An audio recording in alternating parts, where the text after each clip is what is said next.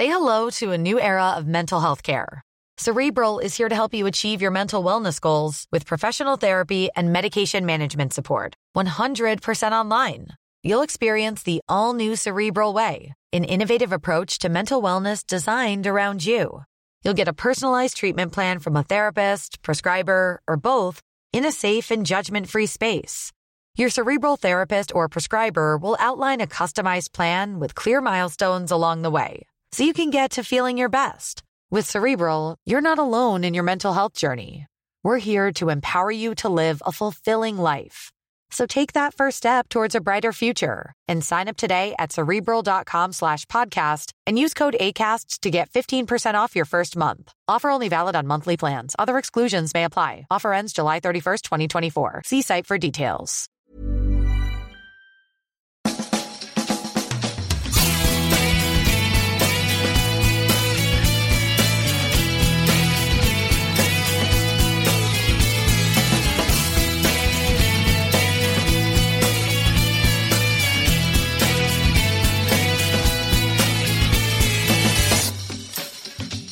Hello and welcome to a brand new Arseblog Arsecast right here on arseblog.com. How are you? Hope you're well. Thank you very much indeed, as always, for being here. It is a beautiful Thursday afternoon here in Dublin. The sun is shining, the air is warm. I've got the window open. I can hear dogs barking, people mowing their lawns. I had a pretty good game of golf earlier this morning. Well, it was going very well until coming off the 12th hole at four over, which is not bad considering my handicap is around nine or 10. A fly, small little fly, flew right into my eye.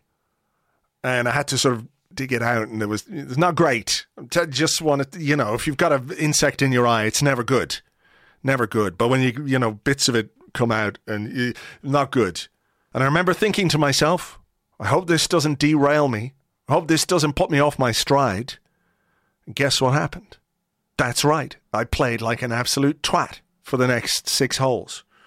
I went from four over to finishing 12 over, something like that. Which is, you know, it's a, it's a very interesting thing to consider. The psychology of, of sport. One minute you're going along, great guns. The next little idea gets in your head, and then you're fucked. Now, are there parallels between that and Arsenal season? Absolutely not. I just wanted to make it clear that flies are annoying little bastards, as if you didn't already know that. Anyway, welcome to the last Arsecast of the 2022-23 season. And that's kind of weird. I mean, it's not weird in the sense that the last Arsecast of the season takes place before the last game of the season. That happens every year. It just feels like it's been no time since we were previewing the season ahead, wondering what were we going to be like? Would we improve? What was what was the football going to hold? What were Arsenal going to deliver to us on the pitch, off the pitch, and all the rest? I mean, in some ways, it feels like it was ages ago. In other ways, it feels like it was just yesterday. And we've been through a fair bit, it has to be said. A lot of highs, a lot of enjoyable moments, a lot of fun along the way, a lot of hope and optimism. And towards the end, not so much of that. Maybe you could say we got a, a bit of a reality check that the progress we made, while there and obvious, wasn't enough to get us where we wanted to go in the end. And there are myriad reasons as to why it didn't happen. And of course, you have to take into account the frankly ridiculous levels to which this Manchester City team can go in the second half of the season, pretty much every time.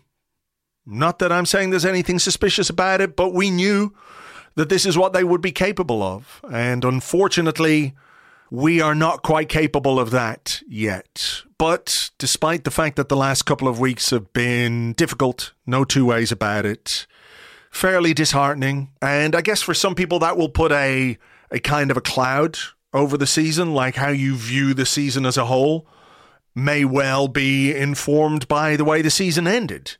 Maybe if it had gone the other way, if we'd started a bit indifferently and then put together a real charge, finishing in second place, maybe some distance behind Man City, but also 10 or 13 points ahead of the team in in third place, who appear to be getting all kinds of plaudits and praise from critics and everything else, despite the fact we are 11 points ahead of them right now and could finish the season 14 points clear of third place that would probably give people a different perspective on it. But, you know, that's not how it happened. It's all down to you and how you feel you need to make your own judgment and assessment on, on this particular season. We are going to have a big discussion about this in our live event on Saturday night at Union Chapel with our good friends from the Arsenal Vision podcast. We'll thrash all this out as well, but we'll talk about that a little bit on this podcast too. There's been good news this week in terms of a contract renewal for a player who has been so good, so good for us all season. Another one of those where in the last few games he didn't make a goal or provide an assist. And maybe that might make people think differently about Bukayo Saka's season, but honestly, I think he's been absolutely sensational. A key member of this team. Uh, he plays all the time because he is so good. He's the jewel in our academy crown. And he has signed on for another four years, signed a big new deal, one that he has absolutely earned.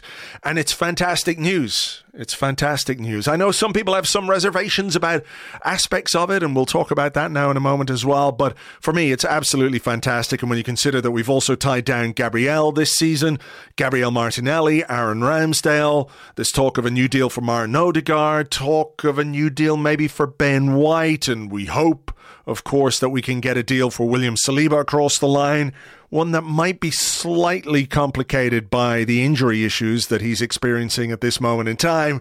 You know, the future augurs well when you can tie down your best players. Bukayo Saka isn't just one of Arsenal's best players, he's one of England's best players. He's one of the best young players in Europe, and he's going to be with us for the foreseeable future, and that can only be good news we will talk about him momentarily with our guest, as well as looking into what the club need to do this summer in the transfer market. Mikel Arteta spoke about the need for intelligence and ruthlessness. What does he mean by those things? We'll explore that with all the other bits and bobs that are going on this week. And it's my pleasure to welcome back to the show from Football London. It's Kaya Kaynak. Hi, Kaya. Hi, Andrew. How are you? I'm not too bad, thanks. I'm not too bad. I think the place we have to start today, after a you know difficult couple of weeks, we have to start with the good news. And the good news, of course, this week is that Arsenal are launching a brand new kit. No, I'm kidding.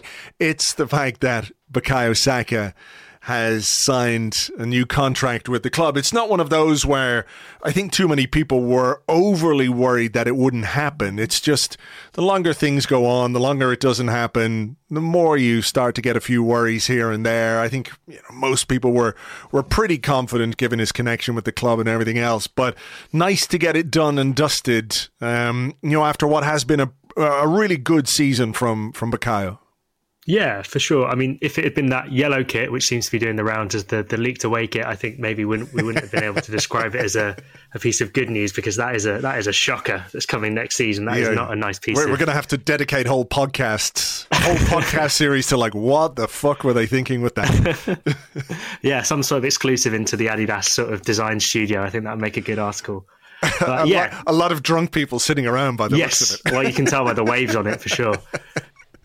Uh, yeah, but the the Saka Saka contract is is great news for Arsenal. There's no other way to spin it. I mean, like you say, it's not really a surprise. I think as far back as before the World Cup, Arteta was saying stuff like "We're confident that it can be done," and I think Saka was asked in a mix zone after a game. I can't remember which game it was, and he basically said, "Yes, I share that confidence." When you know it was one mm. of hmm. them where he'd clearly been told, "Don't say I'm going to sign," because that obviously affects the negotiation hand, but I think it was a couple of months ago that the, the sort of the, the stories came out that it had been agreed more or less, and they were just sort of dotting the i's, crossing the t's, that kind of thing. And I think they were syncing up all the uh, all the promotion stuff, and that's gone down very well. Enjoyed the interview with Ian Wright and all those kind of yes. things; they were really good. Yeah, and yeah, I mean, it's good for Arsenal to be tying down their their best young talent. And you look back in the past when obviously that was a big problem, and players like Cesc, Fabregas, players like Samir Nasri. I know people have differing opinions on them now, but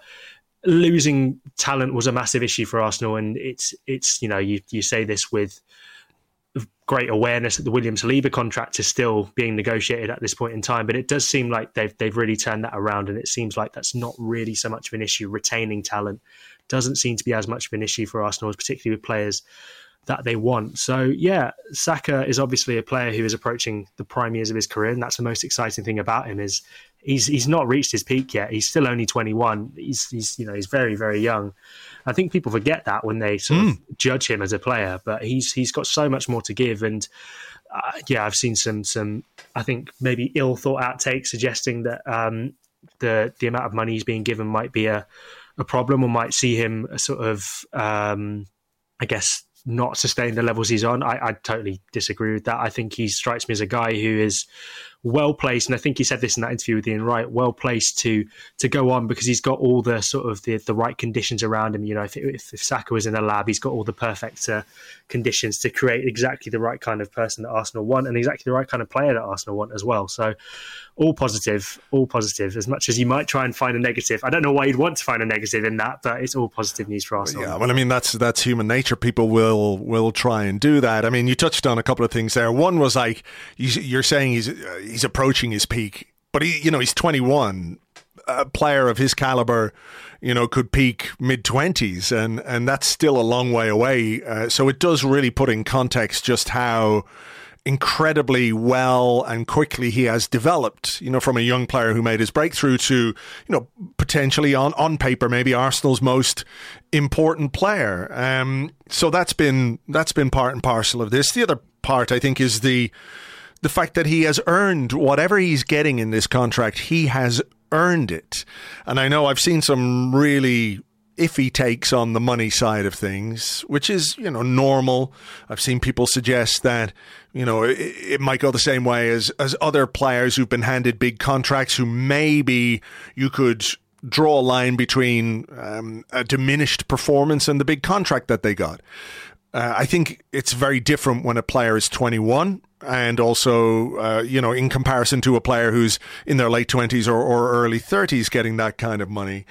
You know, the, the, the figure of nearly £300,000 a week, it's a huge figure, of course, but, but that's a figure that isn't just his basic salary. That's not going to be what he takes home every week, right?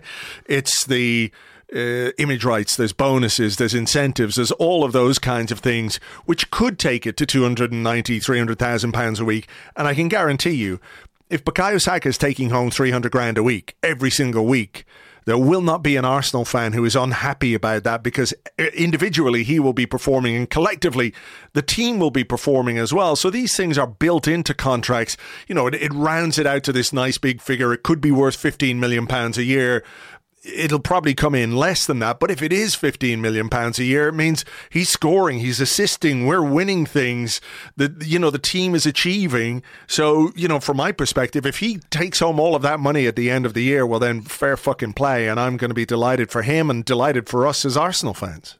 Yeah. And also for Saka, it's about earning what he's worth, isn't it? If you look yeah. across the league, the best players in the league are paid this amount of money. And Bukayo Saka, regardless of his age, is the best player in the league. It's not his fault he's become the best player in the league, one of the best players in the league, age 21. Yeah. You know, it, when it comes to that, the, the age is kind of irrelevant. And no one would have any sort of, I think, issues or qualms with the, the salary if it was, if he got this contract age 25. So why should it matter that really that he's getting mm. age 21? He's kicked onto this level that I think a lot of us hoped he would reach when we first saw him coming into the team and we saw the talent that he had and I think it's it's only really maybe this season and towards the end of last season where the rest of the Premier League and the England team and all those kind of people have started to wake up to just how good a player and how consistently good a player he is. Mm-hmm.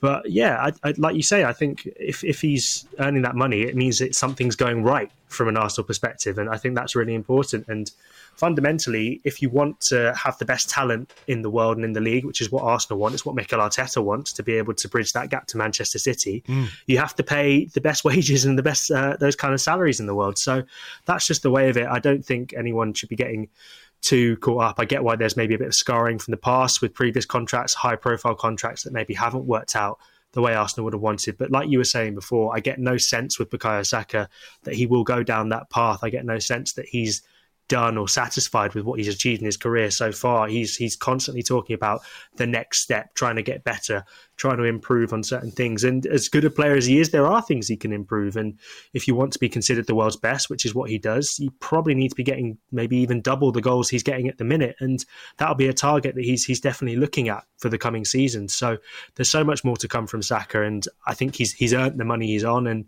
Arsenal are, are smart to pay it, in my opinion. No, I agree. They they have to benchmark him against the best players in the in the Premier League. And I think you know you can go into that negotiation and say, look, we're not Manchester City. We can't dig as deep as they can. We're not as foolish as Chelsea or Manchester United when it comes to handing out big money to players who don't necessarily deserve it. But those things, those players who are, let's say, Saka's peers in the England squad, his teammates in the England squad, you know, you, you do have to recognize that in order to keep the best talent, you have to keep them happy on the pitch, off the pitch, and financially as well. And that is going to be part of the challenge that that the club have to deal with when um, you know when things improve, when things get better, and you attract better players and better talent. That what Arsenal have done, let's say, in the last couple of years with the wage bill, is to sort of trim all the fat off it in order to build a team where the wage bill is going to be increased. It's going to get bigger and bigger if your team keeps getting better and better. Because how do you improve when you get to a certain level? How do you improve? You know, you can easily improve from small uh, margins or from big margins, you know, like to go from eighth to fifth or from, you know, eighth to second.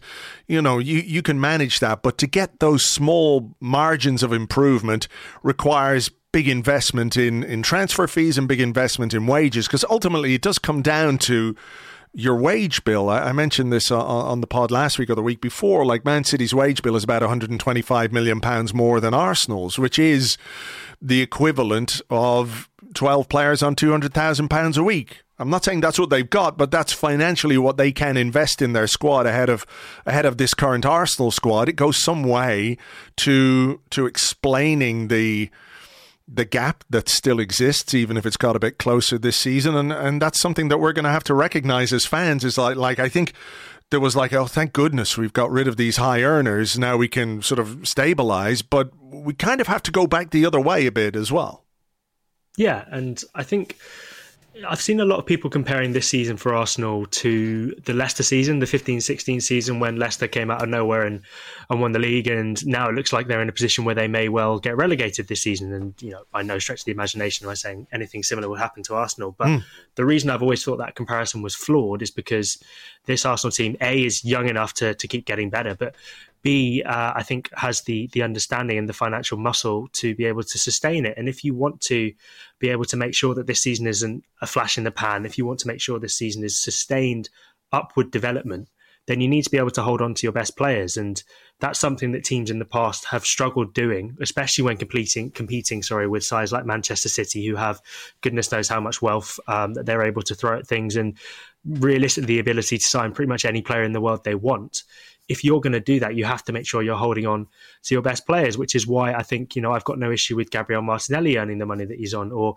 Bukayo Saka earning the money he's on. Because, like you say, Arsenal have done this in a clever way where a couple years ago they cleared off the uh, lots of, lots of um, big earners. They replaced them with younger, hungrier players on smaller wages for transfer fees that maybe some people thought were a bit excessive, but now they proved to be very fair uh, fees that were paid. And now they're in a position where they have that room to stretch their legs if you like, to a bit of breathing space to now go forward and say, look, we can give you this. Here's what we have to offer. Over to you. Do you want to stay? And nine, ti- nine times out of 10 at the minute, it seems like the players do want to stay. And Arteta's obviously a big part of that. He's a fantastic coach and the players love him and they buy into his methods. And I think if you speak to a lot of them, they enjoy the maybe the quirkier side of things that we've seen in that All or Nothing documentary or those stories about the olive tree and Win the Dog and all that stuff from last week they buy into it. And I, you know, if if you're a young professional and you can choose pretty much any team in the world uh, to go to and improve yourself as a player, um, as much as it's about winning things for players, it's also about bettering themselves. And I think working under coaches like Arteta, where you can continue to be paid a, what is probably the going rate across the Premier League, it's kind of the dream scenario for, mm. for most Premier League players and most players around the world. So, yeah, I think Arsenal have been pretty smart in the sense that they've understood that to keep this going and to, to keep building and to keep being as good as they have been and to get even better, they need to retain their talent and they need to to recompensate them for what they've been doing on the pitch. For sure. And I think, you know, a couple of things occur to me. One is that this is a negotiation that could have been more complicated if Arsenal didn't have the season that they had, where you're fighting for the title, and we know we, we fell short, and we understand the reasons why.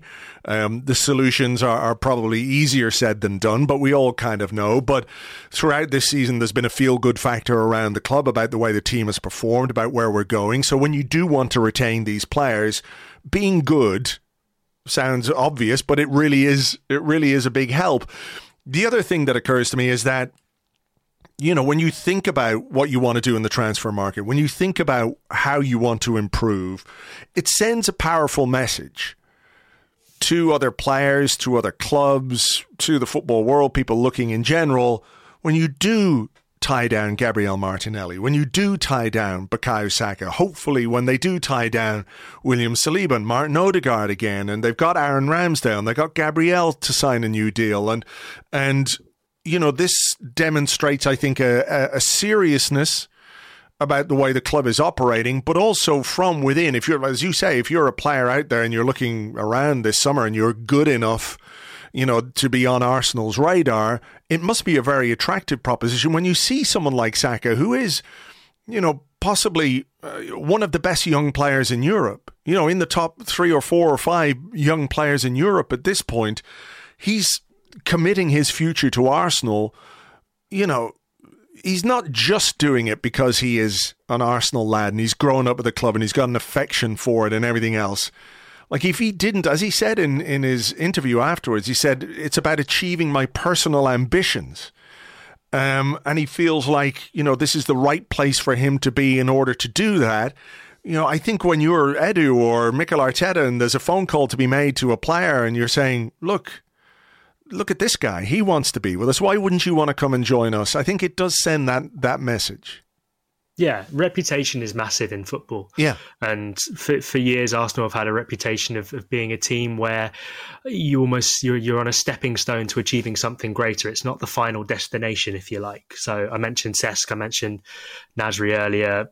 We can all think of countless players, Van Persie, Toure, Adebayor the list goes on and on, uh, who felt that Arsenal wasn't the end point of their careers. And that was Arsenal's reputation for a very long time. And it's something that is going to take them, it has taken them a while to, to get over. And there was always, I think, a sort of a, a, mood amongst Arsenal fans, especially before maybe the, the money in the Premier League became as, as, as great as it is, that sort of you can't risk getting too attached to a, a, really good player because eventually they, they might move on. And that doesn't seem to be as big a problem. And if you look at it um, from a perspective of, like we say, tying down the the young players' talents, but also reputation is is massive in the sense that you look at other teams who might be considering maybe making an offer for an Arsenal player.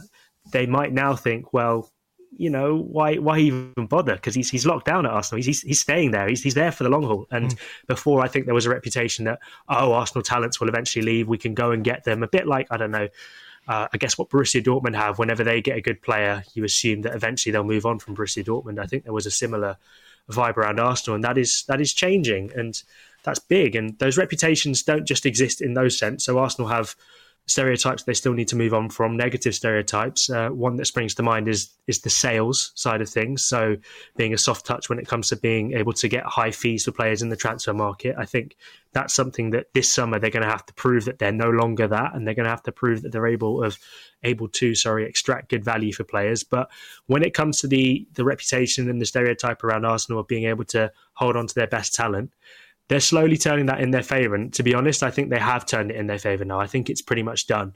And you think back to these contract negotiations since Edu's been in charge, and I can't really think of one that hasn't gone the way Arsenal wanted. Even with Aubameyang, Arsenal wanted to keep him, and he ended up staying. I know it didn't work out the way everyone mm. wanted, but that's what Arsenal wanted from the situation. I can't really think of too many situations where Arsenal haven't got what they wanted from one of these negotiations, even at times when it's looked like things are really heading in the opposite direction. I think of Nketiah, Balogun, lots of other situations where it looked like it was going the other way.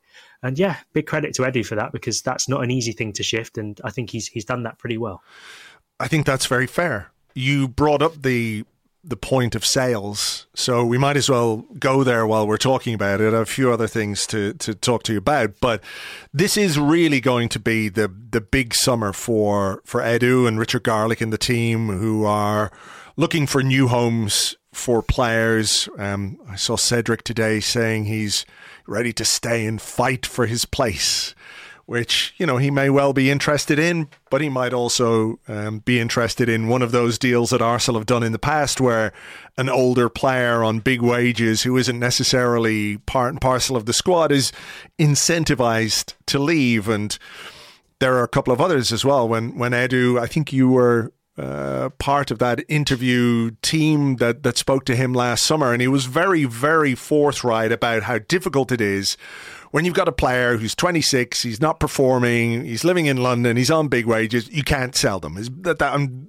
paraphrasing a little bit, but that's basically what he said, right? That was the gist of it, yeah. That was the gist of it, which, you know, in some ways you respect the honesty in other ways if you are actually trying to sell them it's a bit self-defeating to make it quite as public as it is there are a couple of players like that this summer you think about Nicolas Pepe who's got to come back they've got to find somewhere for Nicolas Pepe but you know, when you look at the players who are potentially going to go or, or are being linked with departures, Kieran Tierney, Rob Holding, Granit Xhaka, Thomas Partey linked with Italy this week, Flo Balogun, Charlie Patino, Nuno Tavares, maybe not quite as, as simple, but because of his age, he and Albert Sambi Lokonga, you know, might be easier to to shift or or to find good deals, um, whether it's a loan with an option or an obligation, that that kind of a thing. This is going to be where people are going are going to apply a fair amount of scrutiny when it comes to Arsenal's transfer business because I think you're right with retention I think people will be confident. With recruitment, I think people will be pretty confident based on what, what the club have done in the last two years. It's how well we can sell and how well or how important the funds generated from those sales might be for maybe an extra little bit of recruitment that goes beyond the budget that Arsenal are, are currently working with right now.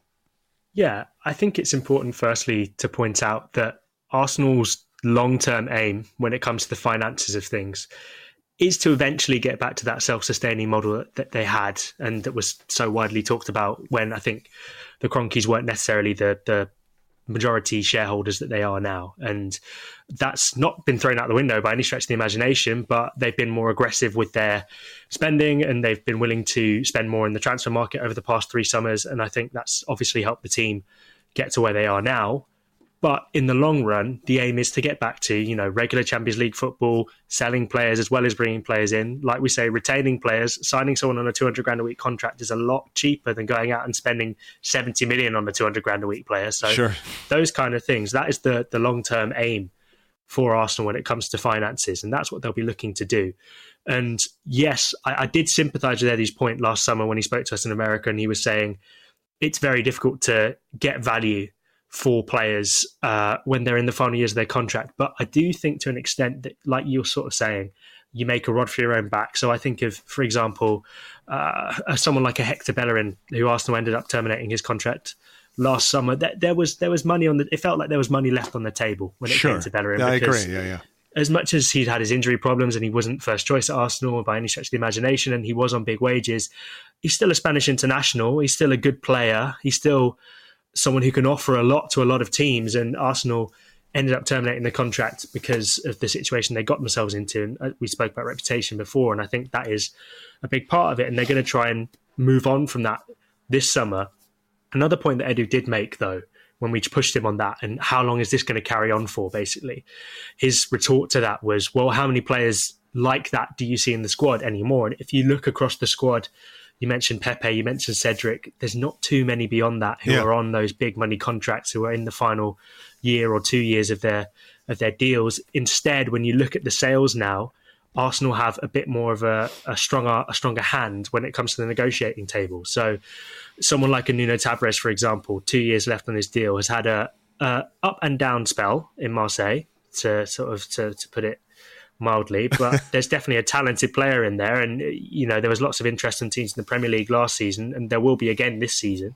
So, how do you translate that into not just accepting a relatively low offer? How do you then translate that into a massive offer and suddenly you've got a bit more money, like you say, to go out and spend in the in the transfer market? Sambi Lokonga is a great example as well.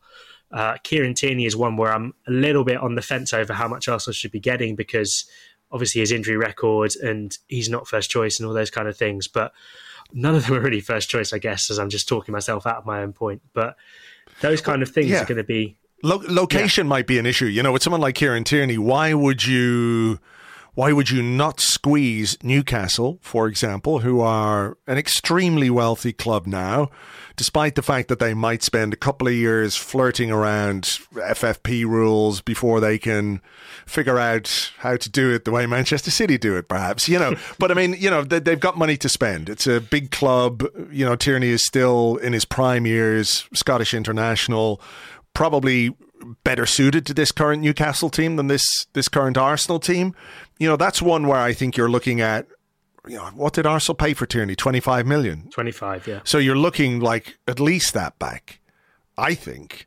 Given yes, how long, very least, I, th- I, think three years left on his deal. Again, you talk about yeah. smart retention, smart contract strategy. I think realistically, just this is ballpark guessing. This is not insight or anything, but 35 to 40 is what you want to be looking at mm. for, for that kind of situation. If you think Alex Zinchenko, last year of his contract at Manchester City costs around 35 to come to Arsenal last summer, that's what you want to be looking at for Kieran Tierney. Yeah. Um, so, yeah, that, that's those are the kind of things that Arsenal will be judged on. If they do get 35 to 40 as opposed to 25 to 30, that becomes big. And um, we all make that Liverpool comparison, don't we? Where players like Dominic Solanke, Jordan Ibe, Danny Ings were moved on for 15, 20 million.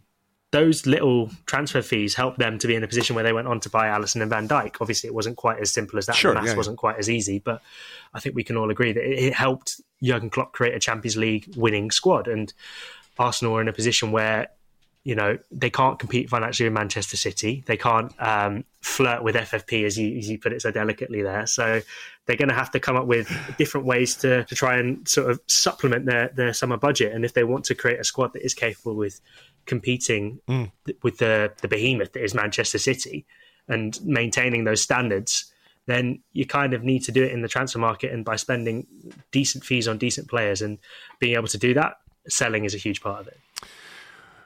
Um, there's a whole summer ahead of us to deal with, you know, who's going to go and where they're going to go and how much they're going to go for. But there's one player this week who spoke about how we would find out what his situation was going to be this week. Uh, this was Granit Xhaka talking after the Nottingham Forest game, and he's being heavily linked with a, a move to Bayer Leverkusen. I don't think you need a, a, PhD in reading between the lines to to figure out that that this Sunday could potentially be Granit Xhaka's final game for Arsenal. Um, which you know, on the one hand, it, it, it strikes me as a little strange that having uh, enjoyed the season he has and and helped Arsenal back into the Champions League, he's not going to be around next season to to play a part in that. But I believe there are perhaps family reasons why he wants to go back to Germany. Um, how do you a view Granit Xhaka's potential, probable departure? Um, we're recording Thursday afternoon. As yet, we don't quite know. It feels to me like he was basically saying, "I'll let people know, or people will find out before the final game, so he can he can say his his farewells in typical Granit Xhaka style: thirty yard screamer in the top corner, red card for two footing the ref, whatever it might be." Um, so, how do you view his departure? And you know, in in terms of his overall contribution or his career at Arsenal, how do you think it will be viewed um, in time? Maybe not in the immediate aftermath of his departure, but how do you think people will will reflect on on Granit Xhaka down down the years? I think how things end are often more important than than how things begin. So how things have ended for Granit Xhaka, he couldn't have asked probably for for a better ending. Maybe winning the Premier League would have been the better ending he would have wanted. Sure. But besides that, I don't think he could have asked for a much better season to to bow out on. When it comes to Xhaka, throughout his career, when it's whether it's at Bayer Leverkusen, whether it's at Basel before that, and whether it's been at Arsenal, he's always been a player who has played week in, week out. He's in the first team, one of the first names on the team sheet now with the the impending arrivals that are expected in the midfield this summer, and Arsenal being heavily linked to players like Declan Rice, Caicedo, uh, and Gundogan, and, and plenty of others. That position is now under threat, and I'm not saying that he wouldn't want to compete or he wouldn't be able to compete, but for me, it seems like he's someone who wants to be playing week in week out, as, as all Premier League footballers, as all professional footballers do. But for him, the the contribution from the bench has never really been his his mm. thing. It's never been something he's done in his career. So being asked to do that now, when he'll probably feel he's still got a lot to give, um, only 30, um, 30, yeah, not 31, and yeah. um, very talented player still, who's found another level this season that I don't think many thought he could. I think he's probably thinking, well, I want to go somewhere I'm guaranteed first choice, and Bayer Leverkusen and the new project and working to Xabi Alonso, those seem like the the perfect places to do that. So that's what that seems to be about for me. As for his legacy, I think he'll be remembered fondly. I think most people have come round on Granit Xhaka. Um, I think, to be fair, the, the, the PR side of things has been handled pretty masterfully. We all remember that Players Tribune interview last year and that went really well, went down really well. And that was at a stage where Xhaka, I think, was just starting to come into the, the good books of the Arsenal fans after a couple of red cards earlier in the season. I think he started to win people back round. I think the Amazon documentary was probably really good for him in the sense that it showed him in a positive light and it allowed him to control the narrative. And I also think that he seems to have, have added something to his game that, that none of us could have expected. And mm. I think we all now see an importance in Granit Xhaka, and whereas before a lot of the conversations were, um, how do we replace him? Sort of with the context of how do we we need to get better? We can't just be settling for that. Now it's how do we replace him with God, he's so good. How do we fill what he's, he's, you know, the hole he's leaving in the team? And that's a big transition, and that's that's that's really impressive that he's been able to do that in the final season. And I don't think anyone saw it coming. And yeah, he's he's he's risen to every task Mikel Arteta has set him. Last season, last summer, sorry, they had a conversation, and Arteta basically said, "I need more from my eights, if you like. I need more goals. I need more attacking contribution." And, and Xhaka has, has answered that call with bells on. I think seven goals and seven assists. So I think Arsenal will feel that maybe age wise they'll want to prepare for it and maybe there's a world in which they would have liked to have probably kept him especially with the Champions League next season and keeping the levels of the squad high. But I don't think Xhaka strikes me as a guy who would want to be playing 20 25 games a season as a starter. I think he wants to be starting 40 50 instead and maybe Leverkusen gave him more of an option to do that. And I'm hoping he'll get the send off he deserves on on Sunday. I can I can picture a similar moment to what Arteta had in his final game, where you know he was I think he stood in the centre circle of the Emirates. He was in tears as sort of the whole crowd gave him a massive round of applause, and I'm hoping that. Mm.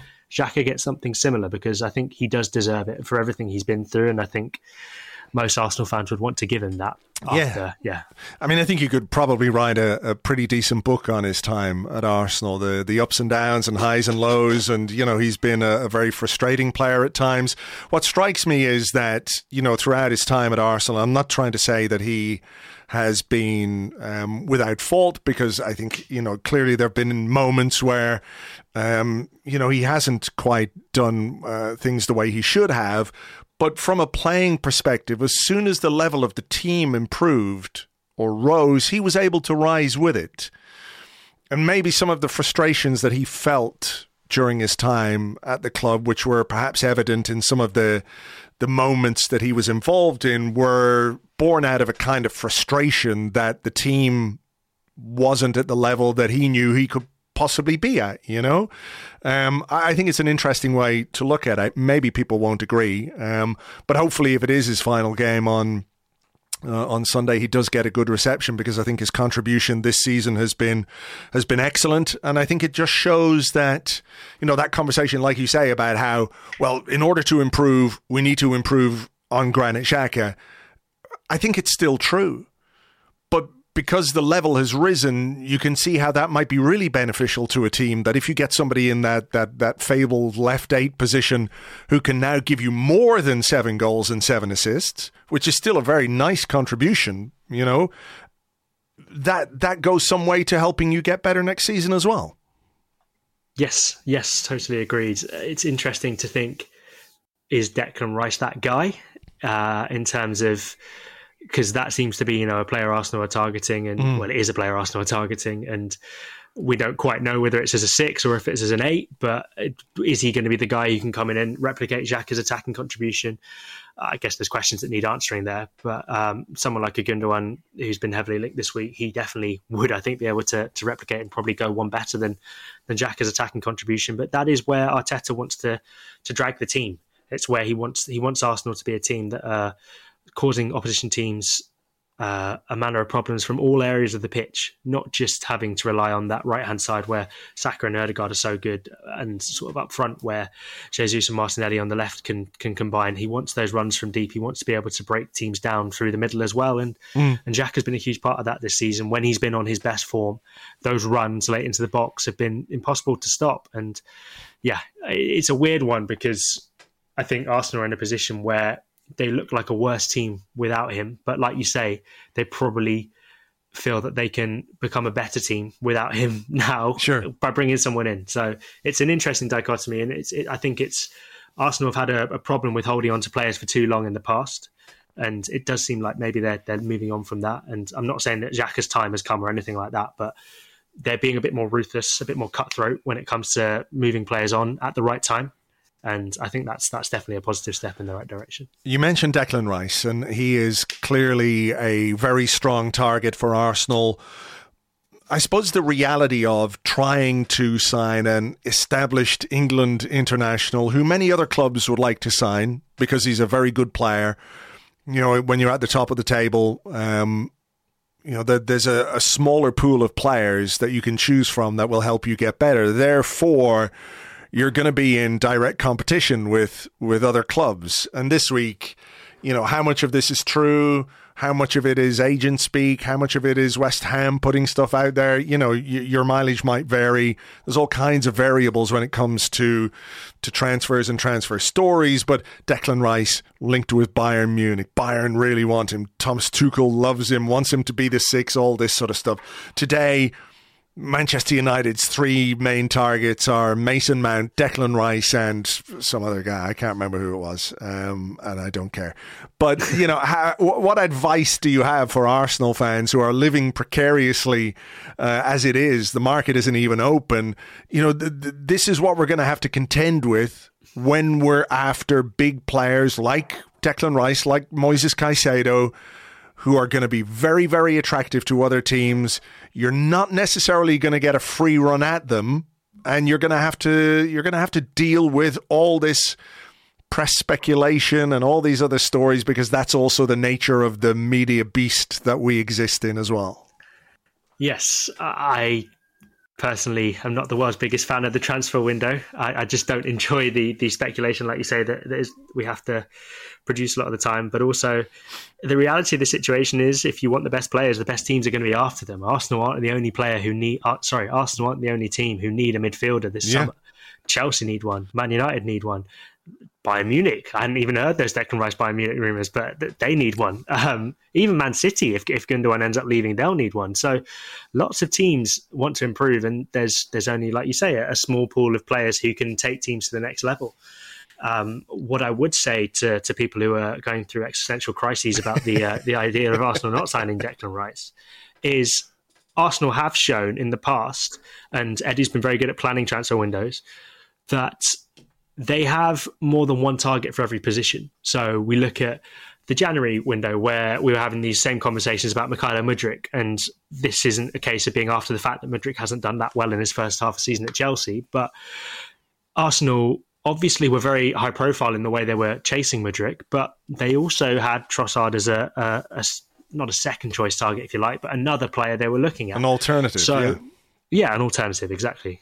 And the same was with Jorginho instead of Moises Caicedo. So Arsenal, it won't be a case of Declan Rice or bust for Arsenal this summer. Of course, he's a fantastic player. Of course, he's someone who would improve the Arsenal midfield. And of course, he's someone who I think we'd all love to see in an Arsenal shirt at the Emirates Stadium next season. But Arsenal have shown, and again, we, we go back to reputation and all that kind of stuff, they've shown to be smart operators in the transfer market, and they've shown that they won't overpay for players. They want to try and avoid being drawn into bidding wars.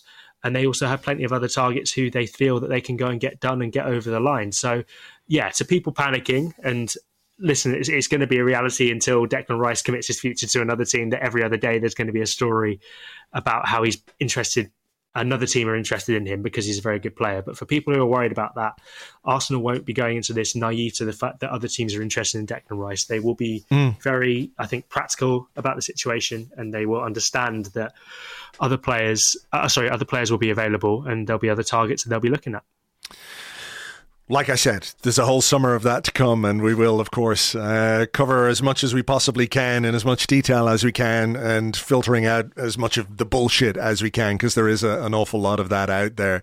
There was um, an interesting piece on the official Arsenal website this week, uh, Mikel Arteta reflecting on the season, and there are a couple of bits that, that stood out to me. One was talking about the Manchester City game away from home, which came after uh, the three successive draws, and he talked about going to Anfield and being two 0 up. You've got to you've got to win. Uh, West Ham two 0 up. You've got to win. Southampton, you give them two goals, and you have to climb a mountain. Uh, and then he said the fourth game against Manchester City becomes crucial. He said they were much better than us. They raised the level like they did against Real Madrid the other day. Um, which I think you know is quite an interesting comparison because I didn't see Real Madrid getting the pelters that that Arsenal did after that game. But of course, it's a different it's a different media landscape, I suppose. Uh, and he said we could not reach the level. Um, he said psychologically that paid a big price on the team. What do you think he meant by that exactly? Just the sort of uh, like a reality check. Yeah, possibly. I think maybe Arsenal have been really good this season at overcoming inferiority complexes. So I genuinely don't think, apart from the Etihad, they fear going anywhere. And I think you can expand that into Europe as well. So next season, if they do end up going to Real Madrid, Bayern Munich, Barcelona, wherever, I think they'll be confident they can come away with a win. The the one that they hadn't managed to get over, the one hurdle that still remained standing, was the Etihad. And I think a defeat as chastening as that, as one sided as that, as humiliating as that, where there essentially is only one team on the pitch, that sets you back. And that seems to me what Arteta's talking about in terms of the price. And I think he thinks he's very clear on the psychological aspect of the game and those marginal gains and all those kind of things. Because when you look on paper, if Arsenal have their best 11 out and Manchester City have their best 11 out. It's a pretty good game. It's a pretty even game. Mm. But if Arsenal go into that game with those same 11 players thinking, oh my God, we're at the Etihad, we lost 4 1 here last year, our title dreams came crumbling down, then suddenly that becomes a much bigger issue. And I think that's why everyone thought when Arsenal went to Newcastle, uh, a couple games after, everyone thought Arsenal were going to lose that game because they were traumatized from the season before. And that, I guess, was the price they had to pay then. So I think that's probably what he's referring to when it comes to the psychological battle, and if Arsenal are going to be in a title race next season, the chances are it's going to be with Manchester City again and maybe another team. But uh, Manchester City will certainly be up there, and getting to that final stage of the season, it will now be a case of do Arsenal think, right, we've been here before, we know what to do, or will it be a case of, oh my God, they're behind our shoulders, we need to, you know, buck up and stop sort of. Uh, they start overthinking everything and mm. start sort of trying to force things that came naturally earlier in the season. And that is what struck me as happening earlier this season. So, yeah, I think that's a maybe what he was talking about when it comes to the price. Yeah, I mean, we've read things this season, like you, you mentioned the Newcastle game, and before I thought it was so interesting the way before that game he was saying, "This is not about revenge." We, you know, we're not here for revenge. Absolutely not. I've never watched the Amazon documentary. And like within two minutes of the final whistle, Aaron Ramsdale's on, on Sky Sports saying, "Yeah, he showed us a clip from the Amazon documentary where he went crazy in the in the dressing room after the Newcastle game." And Arteta was saying, "Yeah, the players were out there. There was a real desire for revenge today." Um, you know, stories. I think it was Sam Dean writing in the Telegraph about this little exercise he did before the before the North London derby to relax the players, hiding coins and they hid cameras and all that kind of stuff. Which you know is is they're good anecdotes, right? Um, the the reason I think Arsenal beat Tottenham in the North London derby earlier in the season was because you know they they knew what uh, Tottenham's tactics were going to be. They played them brilliantly. They scored the goals that they needed to score, and Tottenham were terrible on the day because Arsenal were really good. But those psychological little bits and bobs, those I don't want to call them tricks, are also part of you know how you relax a group or how you make a group believe in something. And and the big one next season, I don't know what he's going to do. He's going to have to like hide the Empire State Building or something to to, to to tell these players that look, you can you can beat Manchester City. I know you haven't. Uh, and you've come close maybe a couple of times, but you know you have to believe that you can. Um, you know, part of it, of course, is having your full team out. You know, if it's a it's a different game, maybe if William Saliba is there uh, instead of Rob Holding, which isn't to put it all on Rob Holding, but you know, when Arsenal's best eleven is out there, it's a more difficult job for Manchester City. But but trying to sort of focus on those psychological aspects as well as all the tactical and preparation and organisational things that go into into a game, you know, he's going to have to keep uh, innovating. Is not the maybe the right word, but but coming up with new shit. Yeah, um, very articulately put. Thank uh, you. Yeah, the the word you mentioned there uh, a lot, and it's the word I totally believe in, uh, agree with. Sorry, is belief. I think that is the, the biggest thing that Arsenal need to have going into a game at the Etihad and a game against Manchester City in general. We all remember that New Year's Day game uh, Yeah. last season, where no one really gave Arsenal hope in hell of winning that because Manchester City were a way off. They were they were you know coasting towards another Premier League. They, Arsenal were sort of trying to come back in the top four race. And I don't think anyone, even though Arsenal had, I think, beaten Norwich hmm. 5 0 the, the game before, I don't think anyone suddenly thought, wow, they beaten Norwich, therefore they're going to go and beat Manchester City. What it was, was Arsenal went into that game, and I think this was, and I've spoken to people in the in the club who sort of share this theory as well. And it's it was sort of a case of this being the, the first kind of big game they'd gone into, and they'd had sort of moments like against Liverpool at Anfield in that game they lost 4 0, where for the first 40 minutes they'd gone toe to toe with Liverpool and played quite well. This was another one where they went up against Manchester City and they didn't think, how do we adapt to them? They thought, how do they adapt to us? What can we do to hurt them rather than what can we do to avoid being hurt by them? Sure. And at the Etihad this season, I, I watched those players walk out and it didn't look like they they thought they could hurt Man City. It didn't look like they thought they could they could really cause them some damage. Instead, it, it looked like they were thinking, and I thought this a lot with Rob Holding's performance. And, and like you say, I don't want to, to dig into him too much or you know uh, dig up or graze and those kind of things, but he didn't look like someone who thought I can beat Erling Haaland in a one-on-one duel here. He thought he, he looked sorry like someone who thought what can I do to stop him being, you know, as, as dangerous? And I think that that played into a lot of the decisions he made. A lot of the times where he stepped up when he shouldn't have, when he got too tight to Haaland when he shouldn't have, those kind of things. And I think that maybe spread throughout the team. And I don't think they ever thought they could win that game. And that's probably why they lost it. Um, that's the reality of the situation. And I think that's probably Arsenal's biggest disappointment from the way the start race has ended is that instead of I guess going into those games and, and, giving City a good run for their money, what they ended up doing instead was sort of, I guess, I don't want to say bottling or any of those words, but I guess a little bit of wilting under the pressure and losing belief in what they've been doing. And yeah, that's that's the the big frustration, and it's fine margins. If you look back to Bukayo Saka's penalty against West Ham, if that goes in, probably they then have the belief to go on and comfortably beat Southampton, and then they're going into the City game thinking, yeah, we can definitely do this. We're Arsenal. We've shown what we can do all season, but that's that those things are going to go against you across the course of a season. And yeah Arteta's going to have to come up with some some novel motivational techniques to, to get the team going. But I think he's he's pretty good at it. He's he's clearly very driven. Yeah. he's clearly constantly thinking about that. He reads every psychological management book under the sun and that's constantly what's on his mind. So he's constantly thinking how do I get the best out of these players? And that's what drives him to succeed. And he's constantly talking about how him and his coaching staff have never ever come across a player who has reached their full potential.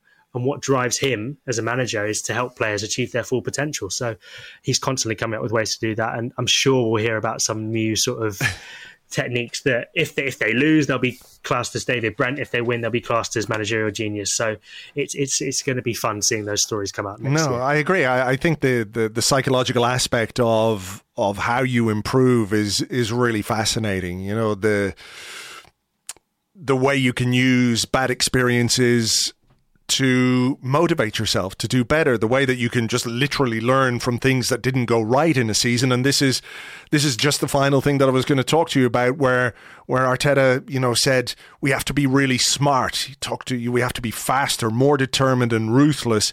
Like clearly, when the season ends, when the dust settles, there'll be a little bit of time, maybe, who knows, he might go on a little bit of a holiday, but I'm sure during that holiday he's going to be thinking very clearly about, you know, the season. But there will be an analysis of what went right, what went wrong, how do we improve, um, and putting those plans in place. I mean, I'm sure most of them are there already but that is going to be part of how Arsenal get better next season is taking the experiences that hurt the most and ensuring that they don't happen again or or if they do they're less frequent. Like you know those little periods uh, under Arteta where Arsenal would lose a game and then lose a game and then lose a game and then we get back to winning ways. We'd have these little trios of defeats along the way.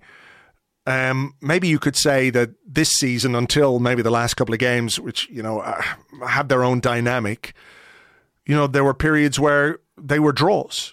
We didn't lose three; we drew three. It was three draws that hurt Arsenal this season. So while that can't, it won't convince too many people that that's massive progress, it kind of is in its own way because you're you're you're lessening the impact of the periods in the season when you're not quite at your best. Yeah, um, it's interesting in all this talk about bottling it and sort of falling apart. Arsenal only actually lost probably actually lost one game that they probably should have won, and Manchester City, uh, sorry, uh, Nottingham Forest was that game. Like that, that is the the reality of the team you're up against. Is draws are punished now, and you know only wins will do. But it's interesting you, you, talk about using this season's pain, and uh, we we spoke to Aaron Ramsdale in the mix zone um, after a game. I can't remember which game it was, but it was about a month or two ago, and he was talking about how missing out on the top four last season, he thought had motivated the team to go on and do what they've done this season. And you look at the the, Liverpool comparison. Um, they had that season where I think they got 97 points and came second.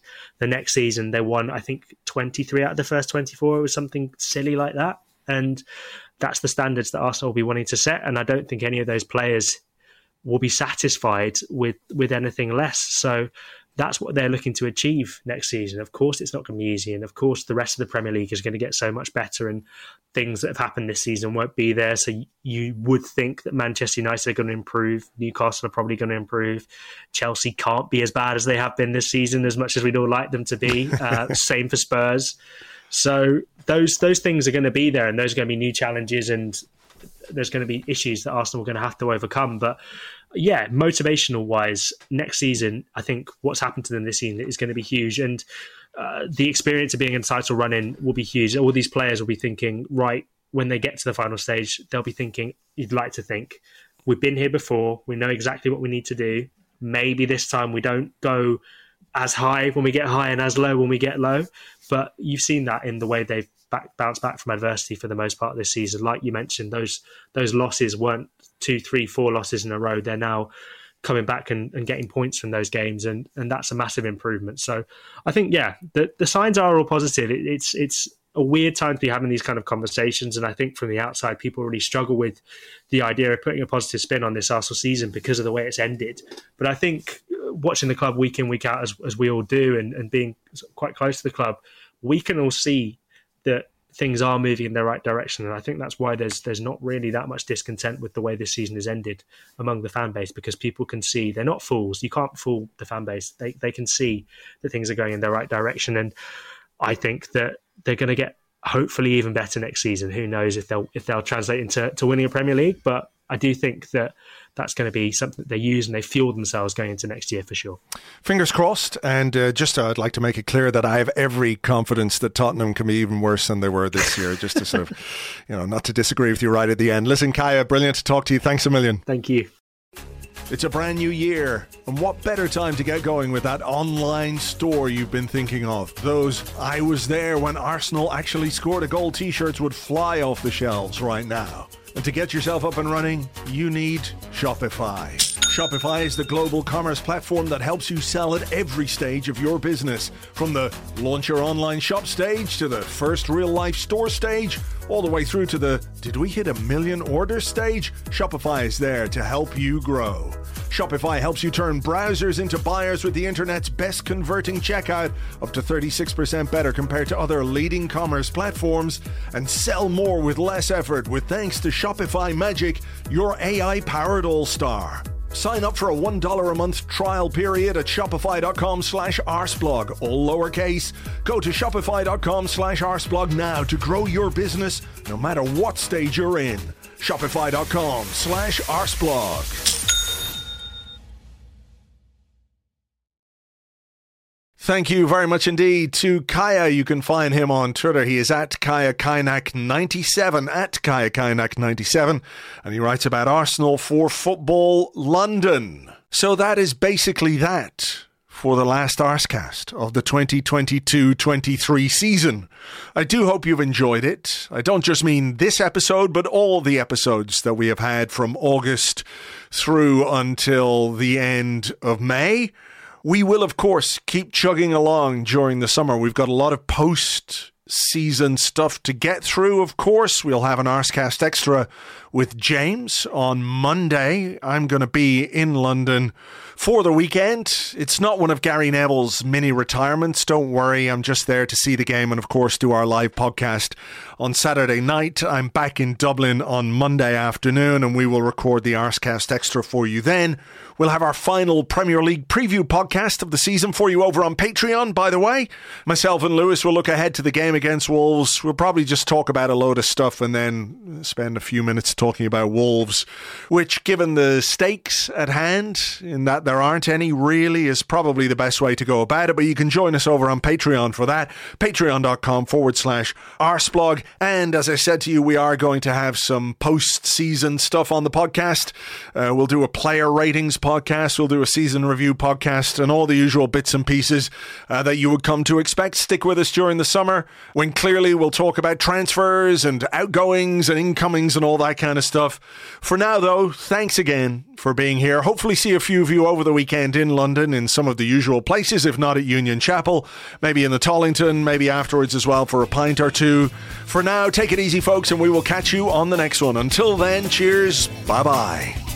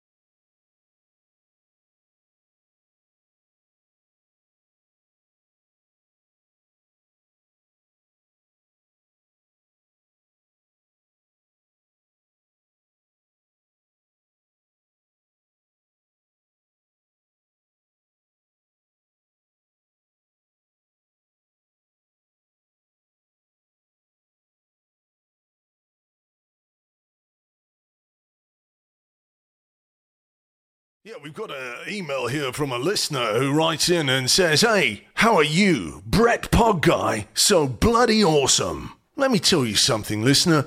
I was not always this awesome. I was only just a little bit awesome until I started this podcast. My mission was to eat the world. I get up every morning at half past five and I say, Yum, yum, yum, yum. I am gonna eat the world. By the time you've got up and had your breakfast, I've consumed Scandinavia. While you're commuting to the office, I'm chowing down on Antarctica. And while you're taking your lunch break, I've got South America medium rare on my plate with a side of the South Island of New Zealand. Do I see my kids? Very rarely. Am I hungry for love? I don't have time to be hungry for love when I am trying to eat the world. To find out how you too can eat the world and not just my leftovers, subscribe to these world class conversations and buy a product from one of our sponsors. Speaking of which, today's show is brought to you by Swift Kitchens and a modestproposal.com. If you don't have time to prepare meals for your family, well, we can do all the heavy lifting. May involve transportation of human body parts. Every fan knows the right player in the right position can be a game changer. Put LifeLock between your identity and identity thieves to monitor and alert you to threats you could miss. Plus, with a U.S.-based restoration specialist on your team, you won't have to face drained accounts, fraudulent loans, or other losses from identity theft alone. All backed by the LifeLock Million Dollar Protection Package. Change the game on identity theft. Save up to 25% your first year at LifeLock.com slash aware.